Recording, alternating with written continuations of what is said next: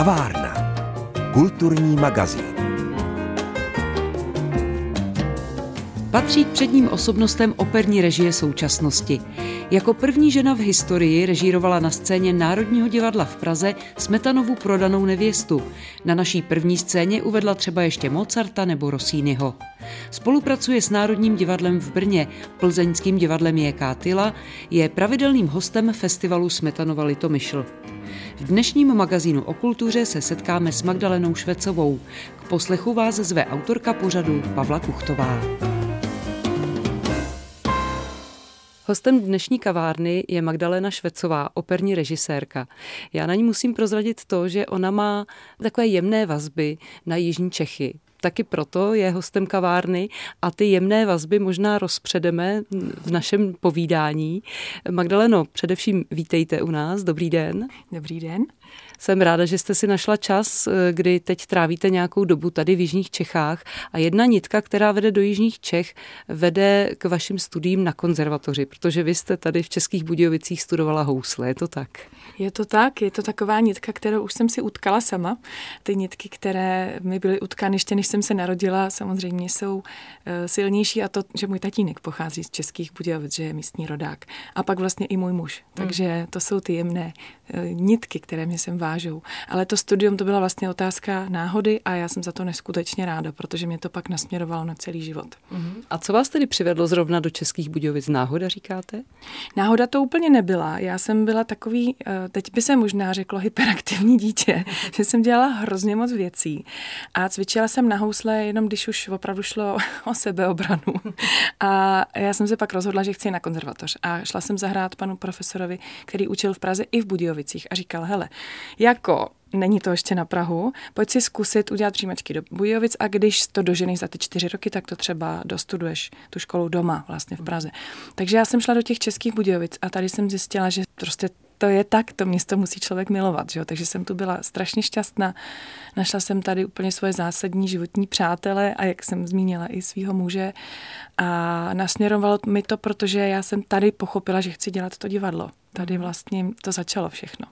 Kdy to přišlo? Co byl ten spouštěcí moment, že jste zjistila, že chcete dělat divadlo? No, svým způsobem to spontánně běželo už od dětství, protože my jsme s mým bratrem pořád něco eh, prováděli, ale tady jsem našla kolem sebe spolužáky, kteří byli ochotní vlastně se mnou vytvářet různé experimenty, takže jsme měli takový svůj soubor a jezdili jsme, vždycky jsme udělali nějaké představení a jezdili jsme s tím a já jsem to brala jenom jako koníčka, já jsem tomu nepřikládala velkou váhu, ale hrozně moc jsem se na tom naučila a potom vlastně v nějakým, eh, už potom zralejším věku jsem si říkala, že vlastně to je ono, tohle chci dělat. Takže to rozhodlo tady vlastně ty etídy se spolužáky. My si pamatujeme vlastně, když bychom zalovili v paměti, tak si ještě rozpomeneme na ta studentská představení a na to řádění konzervatoristů tady. To bylo docela milé. jo, my jsme, myslím, začali jsme limonádovým jolem, mm. protože my jsme teda, a to je vlastně hrozně krásný ty paralely potom, protože my jsme chodili na představení do jeho českého divadla a opakovaně, takže my jsme je uměli naspaměť. A tím to vlastně začalo, že jsme si říkali, pojďme si to zkusit, uděláme si to vlastně podobně. A potom ty spojitosti jsou jako ještě komičtější o to, že já jsem tenkrát, dneska si říkám, kde jsem vzala tu drzost, ale zaklepala jsem na dveře šéfa tehdejšího eh, Jiřího Šestáka, jestli si můžeme půjčit scénář a jestli to teda můžeme hrát, jakože jsem měla pocit, že se ho musíme zeptat. Jo. A vůbec jsem netušila, že jednou budeme příbuzní, jo. tak to jsou takové hezké věci. A on byl teda neskutečně velkorysý a dovolil nám to, takže my jsme to potom hráli a tím to celý začalo. No, no ale ta cesta k profesionální operní režii, ta byla trošku delší, ne, nastalo to vlastně hned. Vy jste si vyzkoušela i chvilku učit, myslím, žáčky na housle, je to tak? Ano, ano, to jsem si vyzkoušela tady v Borovanech, takže jo, a to jsem velice brzo pochopila, že to není nic pro mě, protože to je pro trpělivý lidi. ne, že by teda ta operní režie nevyžadovala značnou dávku trpělivosti, ale tohle opravdu obdivu, když někdo umí, no, to učení. A je to krásný. Teďka to podstupuju jako maminka houslistky, jo, takže to neminulo mě to úplně. No a kdy jste se tedy rozhodla definitivně, že půjdete zkusit operní režii? Napřed vy jste vlastně chtěla zkusit činoherní režii, jestli se nepletu. Chtěla jsem zkusit činoherní, protože ty zkušenosti, co jsem je tu zmínila, byly víceméně činoherní, nebo dá se říct muzikál, ale on to byl takový ten taková ta stará, dobrá, vlastně ten repertoár těch starých dobrých muzikálů muzikálu, ne v tom dnešním slova smyslu. No a já jsem chtěla jít na činoherní režii, pak se to nevydařilo a udělala jsem přijímačky na Vídeňskou univerzitu na housle a říkala jsem si, tak konečně splatím ten dluh toho svého dětského lemplovství a studentského rozlítání, rozevlátí přílišného. Takže konečně začnu cvičit. Tak to se stalo a těm houslím jsem splatila ten dluh, ale začala jsem tam chodit do opery a došlo mi, že vlastně to bude ta cesta moje a zamilovala jsem se do toho a pak už to vlastně všechno šlo strašně rychle a samo. Já jsem vlastně vděčná osudu, že to běží a proto skoro nic nedělám. Jo. Stačí to pustit a mít otevřené srdce a duši. Vy jste ale mezi tím ještě hrála v souboru Muzika Bohemika, v souboru vašeho otce, právě na housle. Je to tak? To bylo paralelně? Zkoušela jsem to hodně dlouho, obě dvě profese nějak propojit. Hrála jsem dlouho v muzice Bohemice a neskutečně mě to bavilo, těšilo. A taky jsem si tam trochu chodila proto pobít s těma rodičema, jo, protože taky byl vzácný čas. No, ale pak už se do toho vlastně přidala další věc a to, že jsem se stala maminkou a měla jsem dvě děti a teda ty tři věci už dohromady opravdu nešly, takže já jsem pak pustila ty housle trochu, ale občas si ještě ráda zahraju, když mm, to jde. Mm. A jak to tedy bylo s tou operní režií? Vy jste tedy eh, vystudovala v Brně? Ano, vystudovala jsem na JAMu v Brně u paní profesorky Alny Vaňákové, vlastně paní docentky. Paní hmm. docentky. A teďka se z nás staly kolegyně. Já jsem tam začala letos učit, takže to vnímám jako takový svůj postgraduál, že ještě můžu být po jejím boku. Tak to říká Magdalena Švecová, operní režisérka, která je hostem dnešní kavárny a my si budeme povídat za chvíli dál. Kavárna. Kulturní magazín. My si dnes v kavárně povídáme s Magdalenou Švecovou, operní režisérkou. Skončili jsme u studií na Jamu v Brně a také u toho, že vy jste tam teď začala sama učit. Nicméně já bych ještě u těch studií zůstala. Už tam jste uvedla pár reží, které zaujaly řekla bych, odbornou veřejnost. Myslíte si, že to byl ten správný start v tu chvíli? Už jste to tak cítila? No já jsem hodně vděčná za tu příležitost, protože si myslím, že to opravdu odstartovalo to, že jsem mohla hned tu režii vlastně dělat v praxi, protože my jsme byli propojení s festivalem Janáčkovo Brno a já jsem v rámci svého absolventského projektu mohla vlastně něco představit. A díky tomu se potom vlastně už jako nastartovalo to, ta možnost. Takže ano, a taky si myslím, že já mu dává příležitost těm studentům vyzkoušet si všechno, ať je to svícení, oblíkání nebo vytváření kostýmu, veškerá ta práce, která souvisí produkční třeba s tím a tak dále. Na všechno si člověk může šáhnout v těch praktických projektech, takže to byla nejlepší škola v tomhle smyslu. Zužitkovala jste to potom dál asi v těch dalších inscenacích, které přišly, které už jste dělala jako skutečně režisérka vystudovaná a na volné noze, jak říkáte. Využila, ale zase to samozřejmě po tomto postoupení do těch kamenných divadel bylo další jako krok k tomu se učit nové věci a je to tak pořád, protože vlastně pravidla si vytváří každý divadlo trošku jiný, fungují trošku jiný systémy, takže je to pořád, je to celoživotní škola. Vy teď za sebou máte už velkou řádku režií, ale když se vrátím těm studiím, je obtížné potom vlastně vykročit do toho reálného života, do toho reálného světa a dosáhnout toho, aby si vás nějaké divadlo všimlo, aby vás oslovilo, aby vám nabídlo tu režii?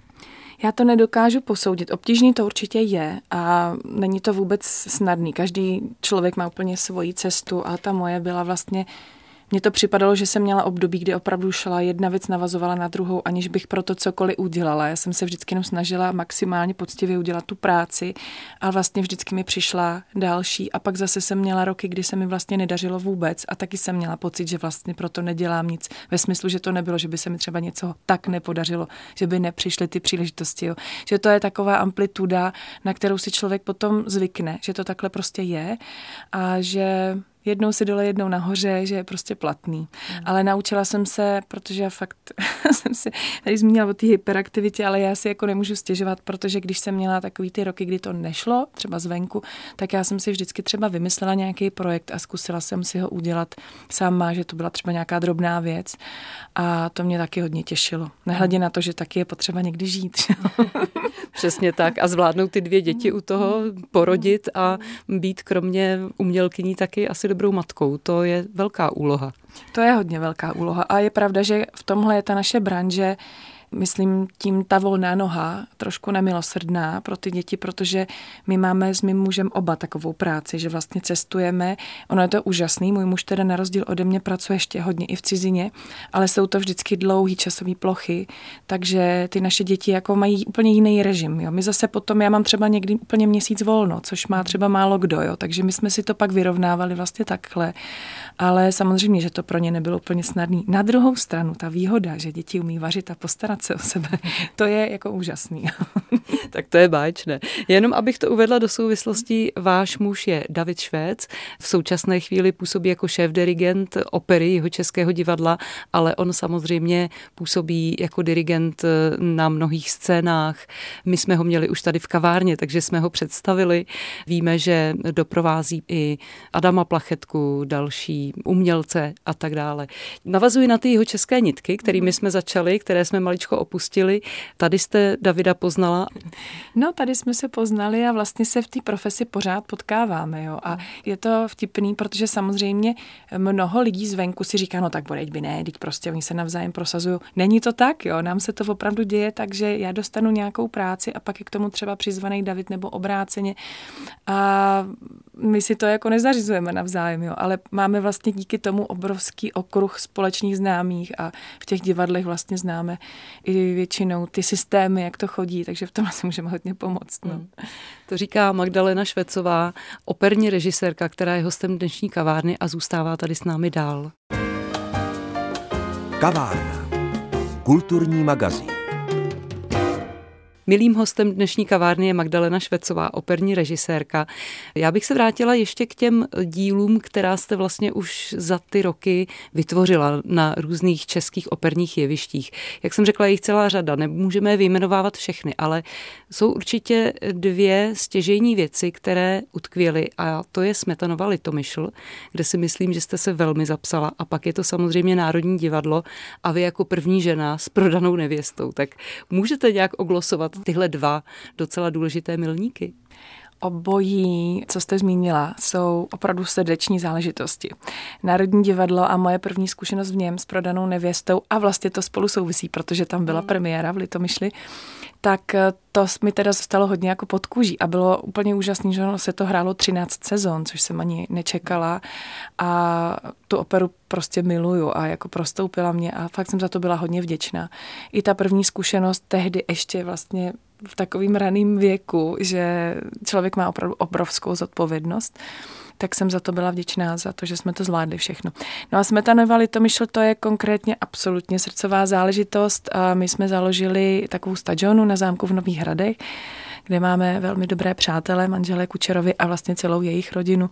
A děláme tam každé léto nebo každé druhé léto nějakou barokní operu s takovým milým večerem že jsou hosté pozváni i na raut a tak a je to takové hezké. A nebo jsem tam moc krát měla právě různé opery na nádvoří uvedeny, které třeba byly připraveny pro Brněnské národní nebo pro Pražské národní. Takže do Litomyšle jezdím opravdu ráda. No. no a když jste zmínila ty barokní opery a barokní večery, tak máme tady další jeho českou nitku. A to jsou právě barokní noci v Českém Krumlově, speciální barokní večery, které jste připravovala pro Festival komorní hudby. Tak to je další srdcovka. Vy, vy mě dneska dáváte samý věci, které mám moc ráda.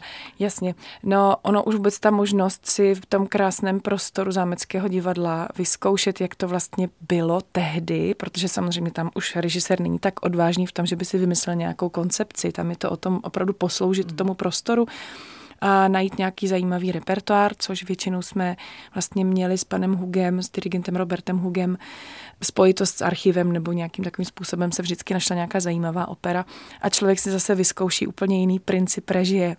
Takže to byla vždycky pohádka. No. Je pravda, že to barokní divadlo asi okouzlí každého, kdo tam vstoupí a má proto cit a to baroko ale diktuje samozřejmě, jak to má vypadat. Kde vy se cítíte nejvíc doma v e, operní režii? Z jakého období? Jaké období vlastně máte ráda? Já mám hodně ráda to baroko to hodně. A tam ještě, jak jste zmínila, ono taky je potřeba odlišit, jaký je to žánr, jestli to komedie nebo opera série, nebo jak to vlastně je. A od toho se odvíjí potom ta jevištní řeč. A ta obrazovost toho barokního divadla, to je něco, co je mi hodně blízké, ale na druhou stranu já se hodně věnuju herectví, taky ho vyučuju. Takže já jsem nejvíc asi doma v těch operách, kde můžu využít jaksi to zrcadlení toho skutečného života.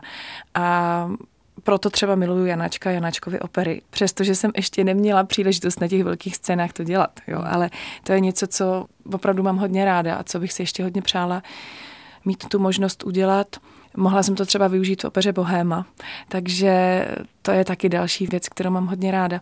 Takže já asi nemůžu říct, že bych měla úplně nějaký vyhraněný svůj styl. Já se vždycky hodně snažím naladit na toho autora, na skladatele. Samozřejmě miluju Mozarta, protože tam je taky všechno napsané. Takže to je široký, široký téma. No. A dá se popsat, jak vlastně probíhá vaše příprava, pokud se připravujete na nějakou operu, jako třeba teď jste v jeho českém divadle eh, režírovala Samsona a Dalilu, operu Kamila Sensána, velkou francouzskou romantickou operu. Jak dlouhá je příprava na takový titul vlastně, než přijde na jeviště a co všechno třeba k tomu potřebujete proskoumat vy, abyste byla klidná, když přicházíte s tou koncepcí před umělce? Ta příprava je eh, většinou ideální, když opravdu si na to člověk nechá hodně času. A to z toho důvodu, že to není ze začátku úplně intenzivní, ale že je hezký se s tím tématem seznamovat a rozhlížet se.